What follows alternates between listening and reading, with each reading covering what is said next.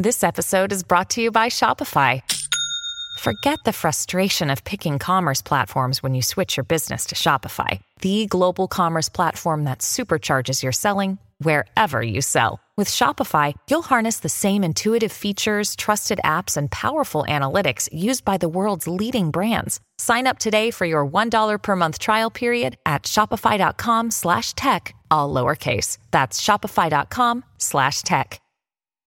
When you need mealtime inspiration, it's worth shopping Kroger, where you'll find over 30,000 mouthwatering choices that excite your inner foodie. And no matter what tasty choice you make, you'll enjoy our everyday low prices, plus extra ways to save, like digital coupons worth over $600 each week. You can also save up to $1 off per gallon at the pump with fuel points. More savings and more inspiring flavors make shopping Kroger worth it every time. Kroger, fresh for everyone. Fuel restrictions apply.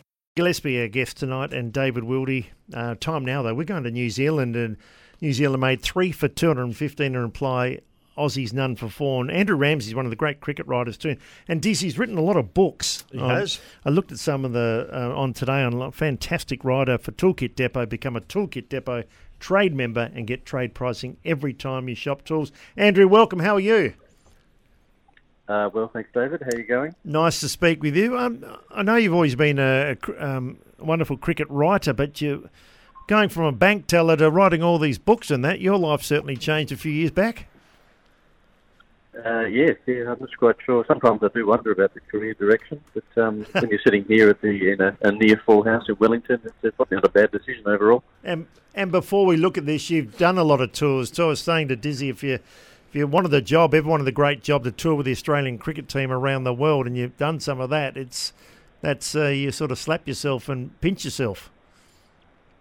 Uh, yeah, been to a few interesting places um, and seen a few strange things. Perhaps nothing stranger than Dizzy making 200 in a test match, which he may have mentioned somewhere in the past. Uh, I always try to find a way to get, get it, in, in there, Rambo. You well, know that. always lead people in. But uh, Rambo, what do you make of the Australian side that uh, went out to, for this match? Is it what you would have expected?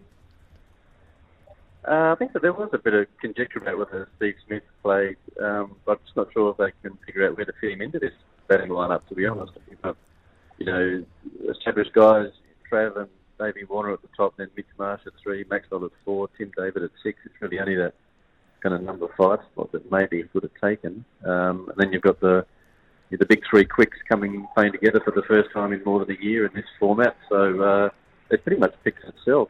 Um, I think the only change they might look at is Matt Wade, who's not here because he's uh, waiting or has just welcomed his third child. Uh, yeah. He's joining the touring party on the weekend, so that might be the only obvious swap him for Inglis.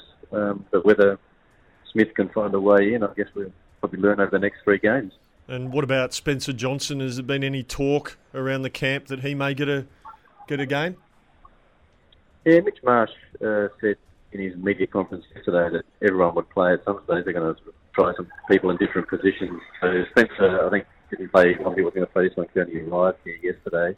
There was a late call up for Marcus Stoinis who was uh, with a back issue. So he'll get a run at some point. I saw him kicking the football before the uh, the game. I know he kicked 100 goals for Flinders Park back in the day, and he he's in reasonable nick with the with the Sherrin. So um, if he if he doesn't get a game of cricket, he might uh, bring the the Australian Indigenous game over here. Andrew Ramsey, our guest. Andrew, I was talking to Dizzy about Travis Head. Seems like he hasn't played for a long, long while. He made the pair in Brisbane, had the, the big score and a couple of low scores after his magnificent World Cup, but uh, he's three off seven. But it seems ages since we've seen him bat.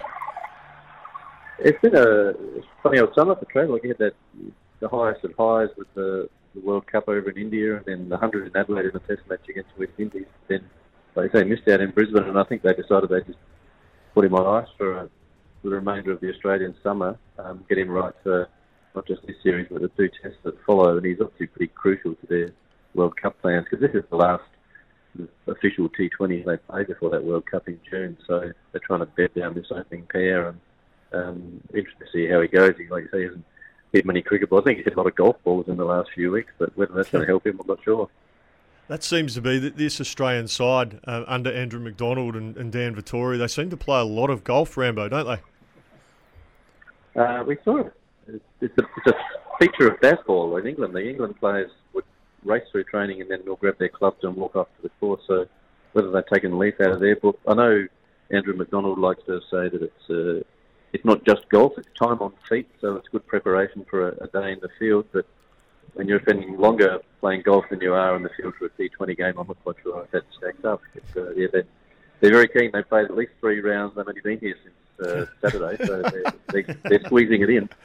And and how did the Australians bowl in that first innings? I mean, obviously the uh, New Zealand got 215. It actually looked like they were going to score a few more runs there. Yeah, I thought they might have finished maybe 20 skinny. Um, it's a funny ground. It's very short, of square of the wicket. Um, well, I heard one of the New Zealand players say it's not dissimilar to the dimensions of Adelaide Oval. It just feels smaller with the square boundaries, and it's it's a builder of a pitch. Um, so when they were going with Devon Conway and uh, Rachin Ravindra were on hitting them everywhere. They like they were on for 230, 240. But yep. um, the spinners, the spinners clearly struggled on this. I think uh, Glenn Maxwell went for 30 odd of his two, and Adam Zampa went for at the same rate to his three. So I think with the spinners pitch, um, there might have to be one of those bang in back of the length as the ball gets a bit older, and um, we not, might not see much of Mitchell Santner, whoever else was going to bowl spin for the Black Caps. Andrew, you wrote a book, The Wrong Line, and the, it's got a tie on the title, What Happens on Tour Sometimes Needs to Be Told, Not Stay Quiet. and once again, are there as many characters in cricket these days? I know the money's massive than perhaps even 10, 15 years ago. We seem to have a lot of, you know, from Warney to just about the whole Australian side. I think even someone like McGrath in his own ways a character and Dizzy. But uh, it, there seem to be, I don't know, a lot of robots. Steve Smith, Labuschagne, Hazlewood. What's your thoughts?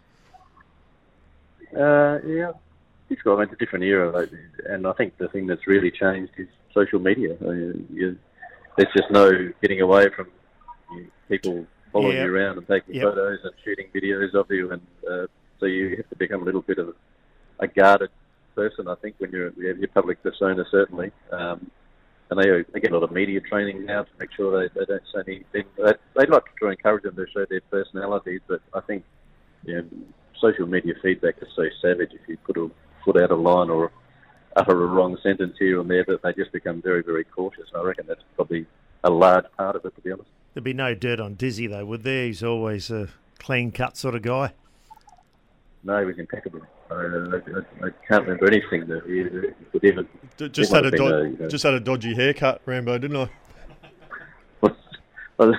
I remember seeing once in the, the streets in Birmingham, we just been to buy the new bottle of hair colour. Uh, I, I, didn't realise that. I just thought it was all natural. that, that was a bit confronting for me. hey, uh, Australian number 13 chasing 215. Just quickly, uh, as well as cricket books, the basis of everything. Um, probably a bit over my head, but where, where did that come from? You're writing non-cricket stuff. Uh, yeah, publishers who publish the cricket books wanted to do a, a book about these uh, two, well, Australian and New Zealander who were involved in, I guess, the road to the atomic bomb project. So yep. uh, Ernest Rutherford, who was from here in New Zealand, who's the guy who first split the atom, and was a teacher and mentor to Mark Oliphant, the former governor of South Australia, who was integral in the Manhattan Project. Didn't get a mention in the uh, Oppenheimer movie, I noticed, Mark Oliphant, so that was a bit of a, a disappointing omission. But um, I thought to myself, how hard can it be to write a book about uh, the atomic bomb, given that I failed fourth year physics at Nuriootpa High School? Um, yeah. But I soon found out it could be very hard, but very enjoyable at the same time. I tell you, I, I stood on the where the bomb drop went to Hiroshima in Japan in December. Very sobering there with the museum, and we're right on the spot where that it's incredible, really, what happened. Thankfully, I haven't seen one since. No, well, that's right. There are people who argue that the bomb was going to bring an end to global wars, and they may have had a point. There hasn't been a global outbreak since World War II, but um, sometimes we feel like we're not far away from it. Yeah, Andrew, thanks for the chat. You've written some great books. You're a great cricket writer. Really enjoyed it, and uh, thanks for having a chat with us today. Thanks, Jeff. Thanks, Rambo.